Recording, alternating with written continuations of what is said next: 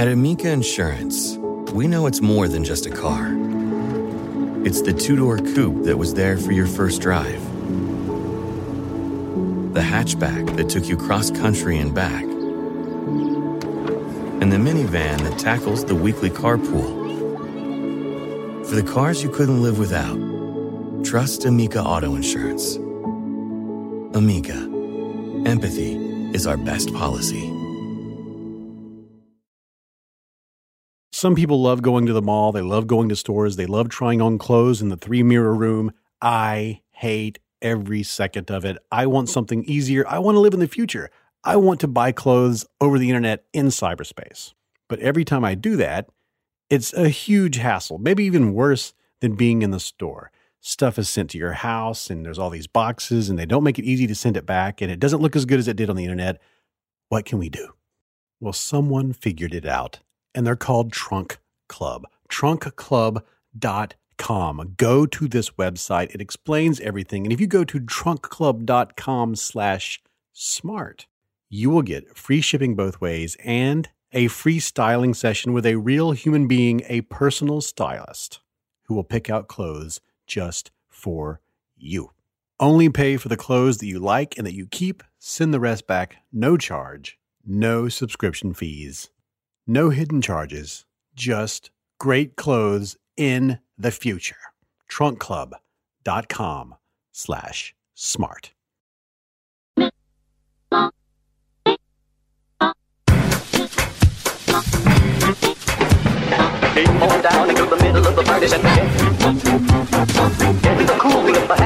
They went quiet. Dancing and talking about the power of the gospel.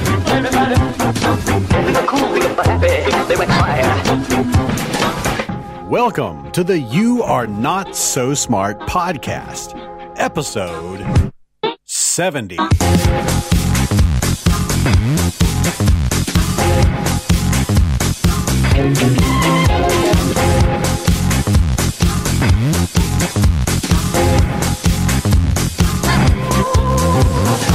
This is the fourth episode in a series of episodes, a season of episodes, all about logical fallacies. Hmm, that's right. Logical fallacies. When we argue with each other, and you know how you love to argue, we try to justify everything that we've ever believed, even though we know we've been wrong so many times in the past. We come up with false conclusions, we nurture bad premises. We kick Nuance through the front door and throw all of his clothes out through the window and say, Don't you ever come back here. And we assume that everyone else is just dumb. Or for some reason, can't see things the way we see them, which is, of course, the right way. In the last three episodes, we built a sort of foundation. You learned about the fallacy fallacy, the straw man fallacy, and the black and white fallacy, which, if you have a good understanding of those three fallacies, then you can start exploring the more complicated and specific fallacies, which is what we're going to do in this episode. So I really recommend, if you haven't already, to go back and listen to the previous three episodes to get all caught up and to meet our three experts on logic and reasoning and fallacies and culture and society. Here they are one more time. Please introduce yourselves. Uh, I'm Barbara Drescher. I'm a cognitive psychologist by trade. I taught um, at the university level, taught cognitive psychology, research methods, um, and statistics, things like that. My name is Mike Rugnetta. Um, I'm the writer and host of a YouTube show called Idea Channel, which is produced by PBS Digital Studios. So my name is Jesse Richardson. I'm the founder of YourLogicalFallacyIs.com, a website that helps people to learn about fallacies and critical thinking generally. So, most logical fallacies have a pedigree that goes back millennia. They go back to ancient Greece or something like that. But this logical fallacy is new. Well, at least the name is new. It goes back to 1975 to a book called Thinking About Thinking by philosopher Antony Flew. And in that book, Flew describes a man from Scotland. Now, it's a fictional scenario, it's a thought experiment, but this man from Scotland is reading about a terrible crime that was committed in England. He's got his newspaper, he's read about it, and he proclaims No Scotsman would do such a thing. Then, the next day, he reads about an even worse crime, the same crime, but worse, occurring in Scotland. And he says, well, no true Scotsman would do such a thing. And in doing so, our Scottish friend has established that he would rather not believe that his Scottish brothers and sisters could be so indecent and cruel to their fellow human being, so he creates a fantasy definition that excludes bad people from being like him. Now, he can continue to be in a group that does no wrong in his eyes. And you can see the problem with this. And it's called the No True Scotsman Fallacy. And you're going to learn all about it after this break.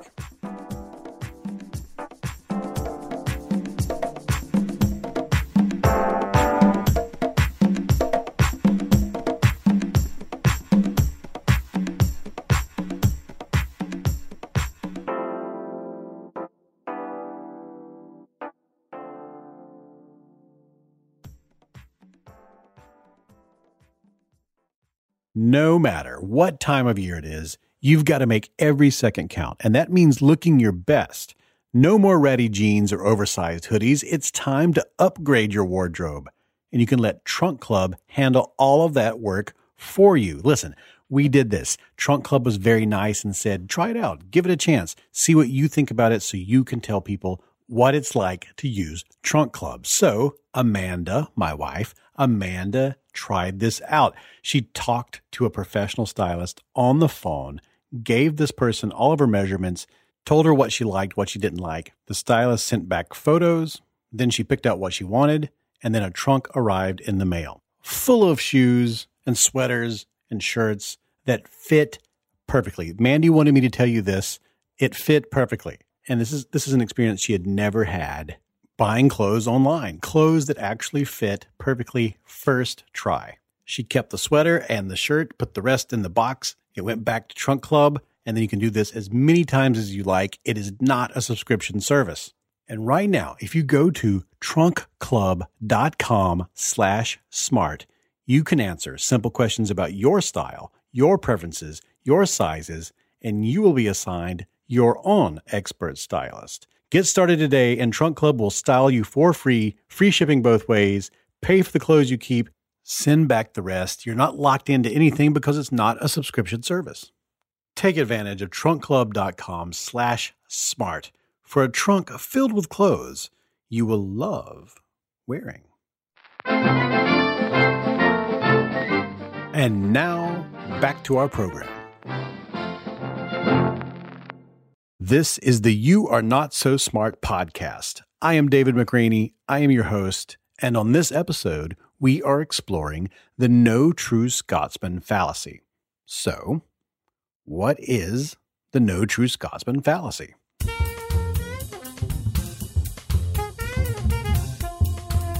Uh, the no true Scotsman fallacy is where you um, exclude um, exclude the meaningfulness of something um, based upon your uh, sense that it is not actually an example of the thing that is being discussed. So, how do you know, like, when you, if, how can you identify this in the wild? How can you go, up? That's a no true Scotsman. So essentially, whenever someone's attempting to shift the goalposts after the fact by appealing to something being a true or a real version of something, um, it's pretty much time to break out the bagpipes um, at that point in time. uh, you're sort of like you're sort of like asserting status over a counter argument, um, and I think you know you see this a lot with social groups. Um, you know, the big one that comes to mind is uh, is you know like when people are arguing on the internet about the actions of certain like hashtag groups or um, uh, like social uh, social groups, like maybe even anonymous. Mm-hmm. Um, you know, you'd say like, "Oh, anonymous did this," uh, and then they would say like, "Well, but no true member of anonymous mm-hmm. would do that." Um, and so that's that's a sort of uh, like light version of what the no true Scotsman fallacy would be.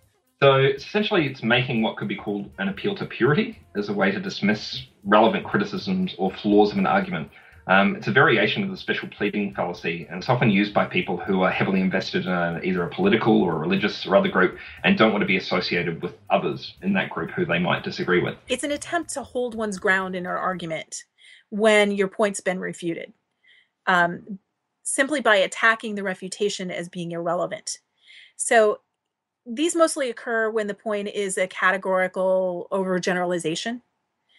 Mhm. Um, so party A makes a claim, party B refutes the claim using examples, then party A disqualifies the examples by doing another thing that we hate, uh, and that's called moving the goalposts. Mm. So they basically add qualifications to narrow the category to exclude the examples that are given. Um, so, um, as in saying, if you're a true X, um, then you wouldn't be doing these things that these other people who I'm lumped in with are doing. Right. So, what are some real world examples of that? So the most sort of common one that comes to mind is um, with religion in particular. So both extremist and moderate adherents to various religions will very often commit the no true Scotsman fallacy in an effort to distance themselves from the other. So, for example, extremist Muslims are not true Muslims because Islam is a religion of peace, or conversely, moderate Christians who think gay marriage is okay are not real Christians. You, you argue that you know uh, all horror movies are are um, badly written, or all horror movies are aimed towards teens, and then you, the the other person comes up with, well, The Shining wasn't aimed towards teens, and you know Jacob's Ladder wasn't aimed aimed towards teens, or something like that. Well, those aren't really horror movies.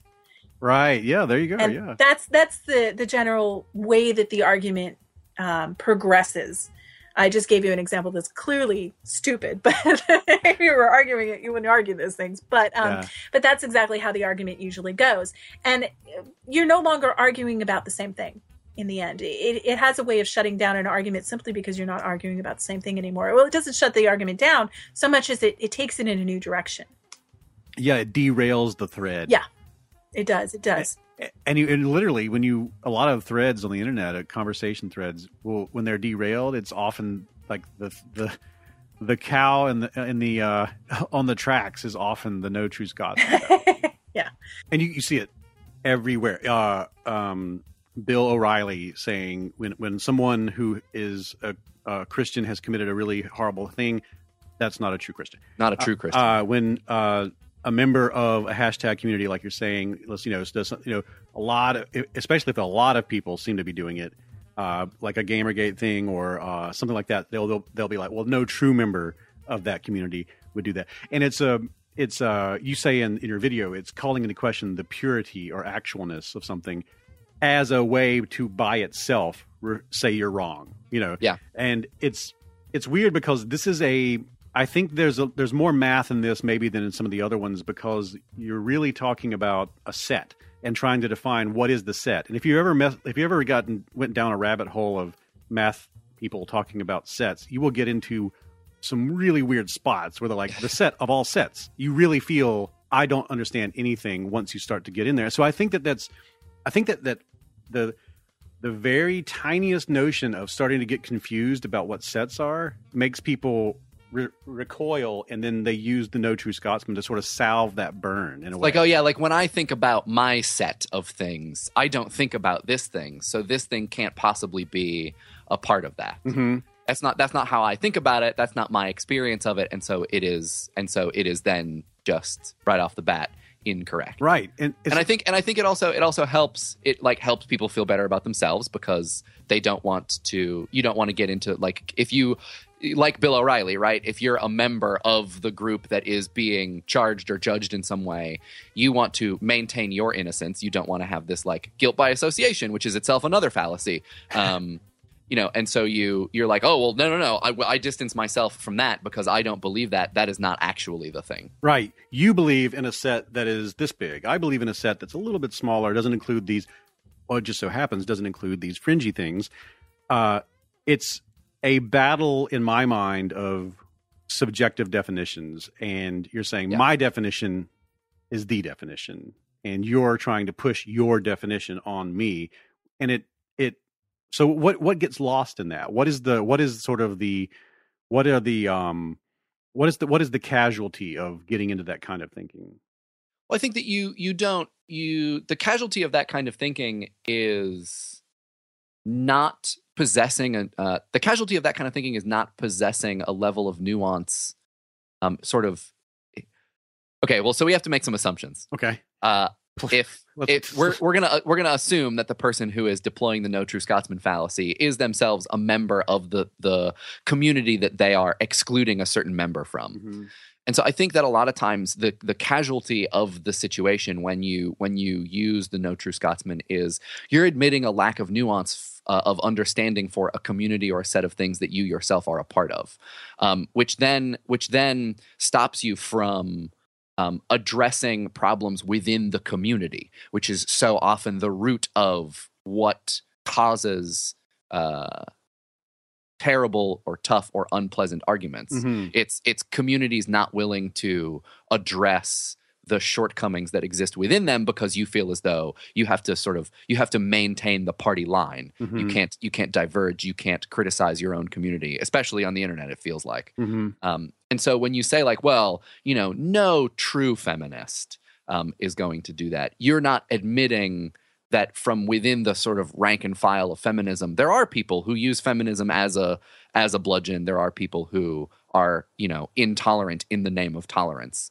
Um, Mhm. and and so you you stop yourself from addressing those things. Right, and it's it's so tough because you you don't want people to when you're having a conversation like this, you don't want people to feel like you are against their thing. You know, like you Yeah. know, like I understand the core values of your thing are probably in line with my core values, but you've got to admit there's some fringy stuff.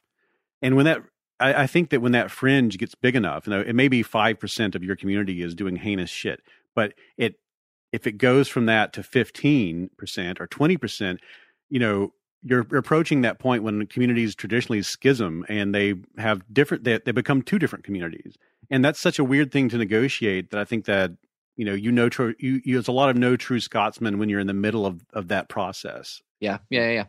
It's it's so common though because we like to label things. Um, we like to have things in categories. We like to have um, we like to be able to cluster things and label things, and we do that because it helps us to deal with the world. It makes the world a lot more easy to deal with. And if you can make an argument that all of this all people in this category are like this or all things in this category are like that then you you have much more power in prediction and in controlling your world.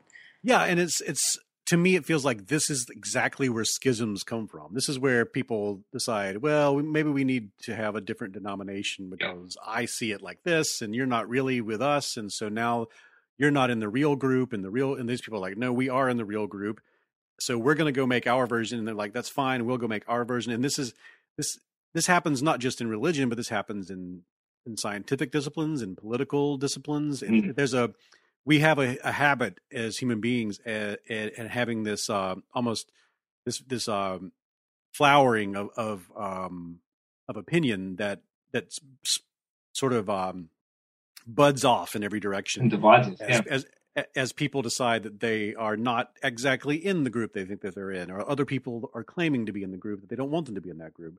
It's an interesting um, way that we are constantly redefining the actual definitions that we decide are the true definitions of whatever it is we're trying to understand. This is curious as well, right? Because you would think that if we agree with these overarching ideas, like you know, if we agree with you know equal rights for women, or we agree with you know like um, you know the Abrahamic God is the only true God, or whatever these kind of overarching ideas are, that that would be something upon which we could all come together as a group if we all agree with that that premise.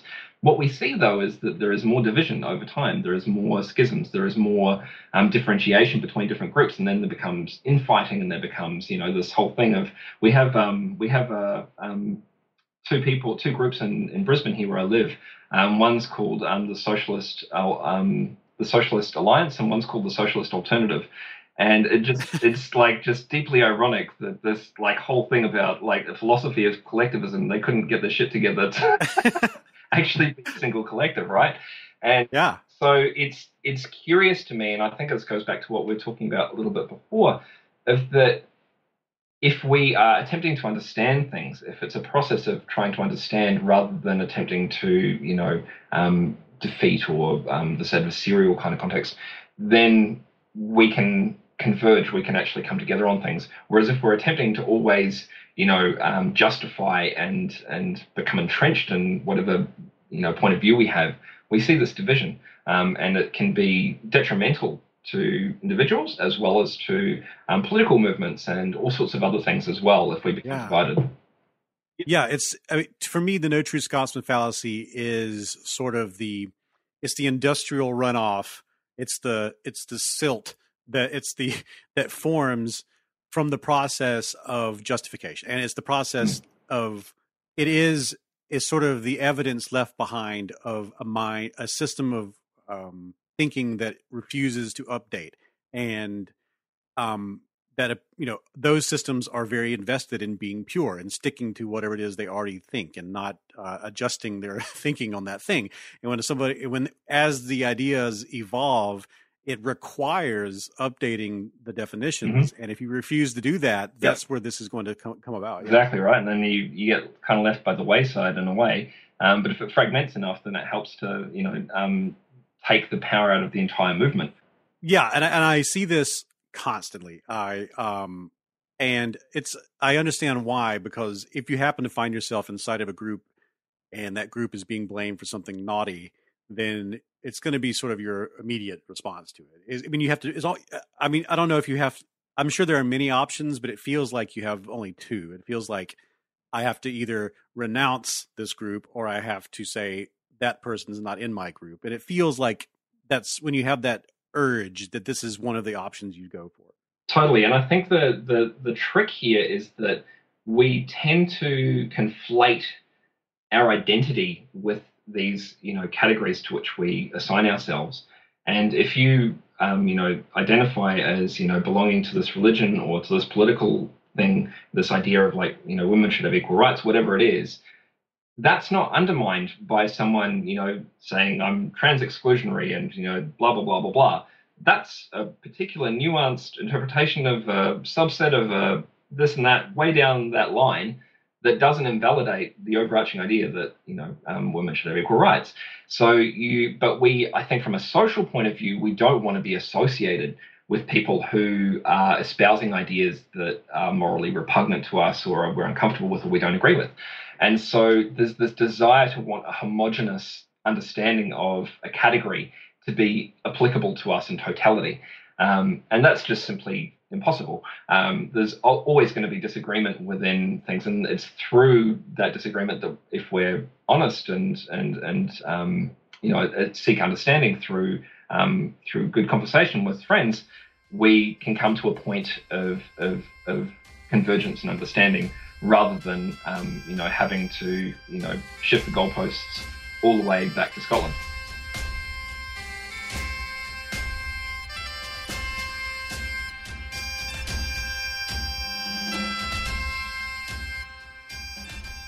So now that we know that we are prone to committing this fallacy and to, as Mike Rugnetta said, deploying it when we feel threatened, how do we avoid doing that? And how do we get better at defending against it? Well, once again, this comes down to being open minded enough to admit that you're wrong. So instead of trying, instead of countering by trying to disqualify the examples, your best bet is to just concede the point. This kind of fallacy is committed when you are wrong because it's it, you're starting with a statement, or at least your that part of the argument is wrong. Um, that yeah. statement is wrong, and you really have to concede the point because if if they can come up with um, examples that refute your point, then you're done. you're cooked. Yeah. And if someone does this to you or you see it out there in the wild, I mean, is there a, is there, you know, this is sometimes it can be very delicate because you're talking about somebody's identity yeah. might be at stake. How, how do you counter it? That this is, it's really a tough one to counter. You can note that, that the person's moving the goalposts and redefining the category. You can bring that up in the argument, but that that doesn't happen that much in it doesn't help that much to do that in real world conversations. You know, if you're used to to talking to somebody who debates or, you know, a, a philosophy major, then noting what they're doing they might recognize it. But most people are not going to do that. And if they refuse to recognize what they're doing, you're kind of stuck you can keep arguing, but the argument's not going to be the same. I think you can just end the argument without a resolution. That's probably the best way out of it. So I think pointing out that you can continue to make this appeal until there's only one person left in the room, or the definition is so narrow as to be absurd, um, can be quite effective. But if you really want to get the message across, try affecting a really thick, yelly Scottish accent while you're explaining it, um, because it's likely that the person won't understand much of what you're saying, but they'll be likely to be so shocked by your sudden aggressively bad accent that they might actually listen to whatever bits of your point are still intelligible. Uh, that's good advice in any rhetorical situation. I think. Yeah. Uh, if you if you if you feel you're winning or losing, switch to the Scottish accent, and you're going to uh, accelerate the process. Yeah, absolutely.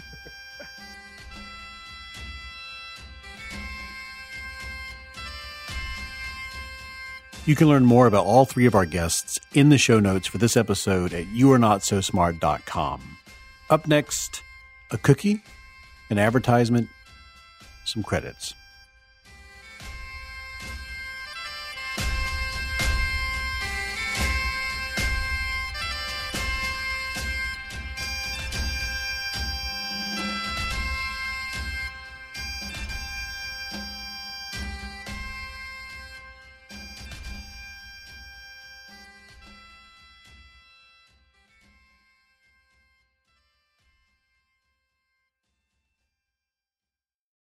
If you're like me, you want to get as smart as possible. You want to get rid of all the ignorance you can get rid of in a lifetime, but you, you already went to school. What do you do now? Continue your education with the great courses. I am so excited to tell you about something new from this fantastic company. It's called The Great Courses Plus. It's a video learning service, unlimited access to a huge library of the Great Courses lecture series in so many fascinating subjects science, history, cooking, philosophy, art, landscaping, astronomy. If you can think of it or if you've never thought of it, they have a course for you taught by a professor or an expert, someone who does several lectures, like 20, 25, 30 lectures in a series, teaching you everything they can about a particular subject. And now they have this thing, the Great Courses Plus, and you can get it. Listeners of this show, of this advertisement, right now, this second, you can get it absolutely free. Watch one of their popular courses, The Fundamentals of Photography, absolutely free. Nothing, free. Just do what I'm about to tell you. You get to watch it free. The Fundamentals of Photography is filmed in partnership with the National Geographic and it's taught by professional photographer Joel Sartore. And I've been watching it. It's really, really, really cool. All the stuff you think you know about cameras and photographs because you have a smartphone and you take pictures of stuff all day long and you put it on social media. No, this course teaches you how to take stunning photographs like a pro, helps you to capture memories of what you see and experience, gives you valuable tips on how to improve the composition of your photos, how to create photos of landscapes and people and special occasions, the people you love, the things you don't want to forget. You can make a photograph that's better than just a snapshot. It is a well composed, professional work of art that you made. And for a limited time, the Great Courses Plus is offering my listeners a chance to stream this course, The Fundamentals of Photography, a $235 value, and hundreds of other courses for free. Stream from any internet connected TV, PC, or through the Great Courses Plus apps. But this free offer is only available for a limited time, so you have to hurry. I'm sorry, it's not forever. It's just for a few moments in time for the people who heard this advertisement. So, to get this, to stream the fundamentals of photography from the Great Courses Plus for free, go to thegreatcoursesplus.com slash smart. That's it. Go to thegreatcoursesplus.com slash smart. And now we return to our program. What starts with the letter C? Cookie starts with C. Let's think of other things that starts with C. Uh, ah, who cares about other things? C is for cookie. On That's each episode of the You Are Not. So Smart podcast, I eat a cookie that Mandy bakes from a recipe sent in by a listener or a reader. That is a recipe right there in my hands. If we bake and cook and eat and love and talk about the cookie that you sent in, we'll send you a signed copy of the You Are Not So Smart book or the second book that uh, I wrote called You Are Now Less Dumb. Either one of those, I will pick up with my hands, whatever I touch first. I will sign it, think about you, think lovingly about the cookie and the joy that you put into my life, and then we'll send it your way. This recipe for this episode, oh boy. Now, look, this is related to our topic because what makes a cookie? What is the required cookiness that establishes that a cookie gets to be in the set of all cookies? Well, we're going to test that out because this comes from Ashley Crutcher. And she writes Ashley writes, Hi, David. I've been listening for a long time, and as a person who is allergic to almost everything inside a cookie, I hope you understand how much I love the podcast to listen in spite of the salivating I know I will have to endure at the end. That being said, I thought it would be awesome for you to feature an everything free, or more affectionately, the poop cookie that I like to make that I found on Pinterest. Okay, let me just go ahead and say this is Funkadelic. This is not, um, some people will look at this and say, that's not a cookie. And then some people will say, yeah, it's a cookie. I mean, what makes a cookie? And uh, that person will say, it's not a true cookie. But I'll have to say, I'm sorry, that's a logical fallacy because what makes a cookie? What is the definition of cookie? I'm going to expand the range of my set and include this thing that Ashley says looks like poop whenever you are making them. And when they come out, I'm going to say they kind of look like poop again. Uh, they do not transfer into cookiness from poopness. Look, here's what's in it one cup of pumpkin puree, a cup of cashew butter, uh, a quarter cup of, no, three quarters cup of cocoa powder, and then there's maple syrup and cinnamon and chocolate chips. And you you heat up the oven, you stick in the ingredients, you put it in the food processor. There's all sorts of stuff that has to happen. But after 12 minutes, you get this cookie-like thing. And what does it look like? It's weird. Um I'm salivating. Um okay, you know when I don't maybe you don't do this, but I've done this. If you do any kind of gardening and you get the topsoil stuff, the like fertilizer cake stuff in the bag and you open it up and you're like, this is the moistest, nicest soil I've ever seen. And you kind of like pack that into little, little, um, little cakes. And you think to yourself, I would like to put that in my mouth and chew it. Now, maybe you've never felt this, but I have felt it strongly. I don't know what that says about me. Maybe I have some form of pica. I want to eat topsoil. And this is my chance because this everything free cookie that Ashley sent in uh, looks a lot like topsoil and kind of feels like it too. Okay, here we go. We're going to try it out. This is for people who can't have the kind of cookies that everybody else can have. I'm going to try it out. Here we go. Ashley, I'm going for it. Here we go. Um, um, mm, mm,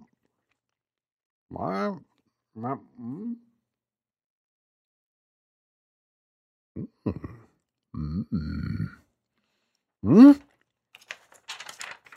what is happening to me? Okay.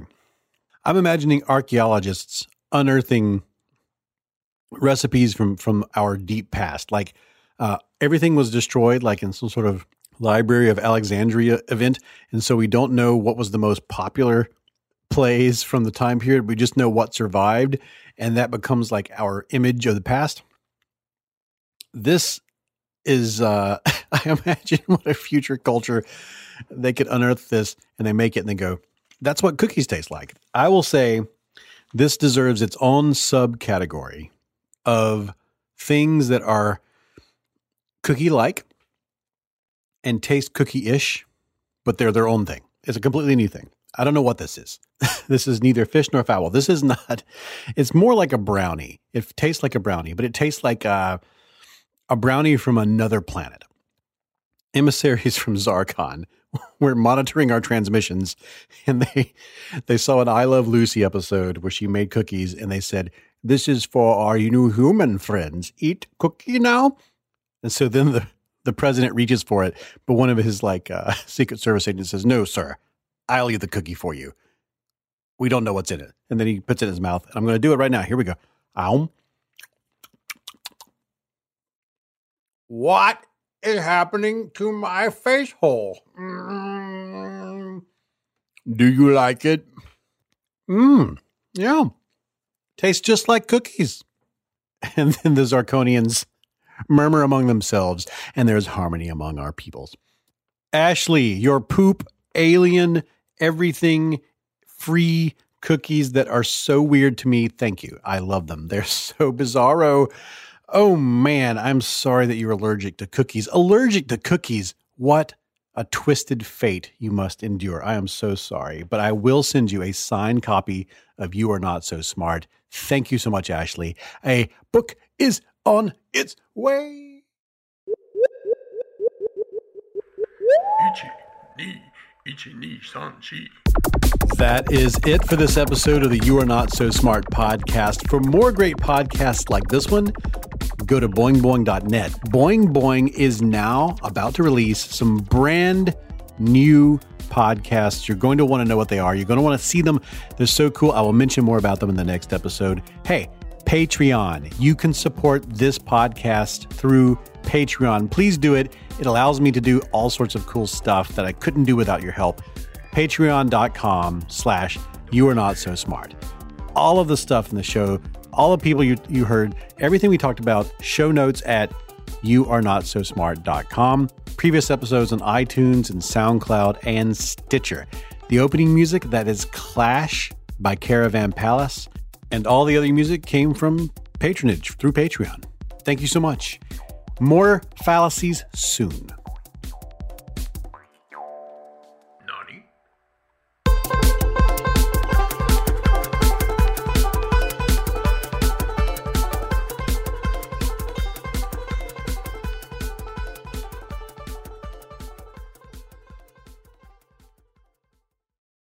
At Amica Insurance, we know it's more than just a car or a house. It's the four wheels that get you where you're going and the four walls that welcome you home. When you combine auto and home insurance with Amica, we'll help protect it all. And the more you cover, the more you can save. Amica, empathy is our best policy.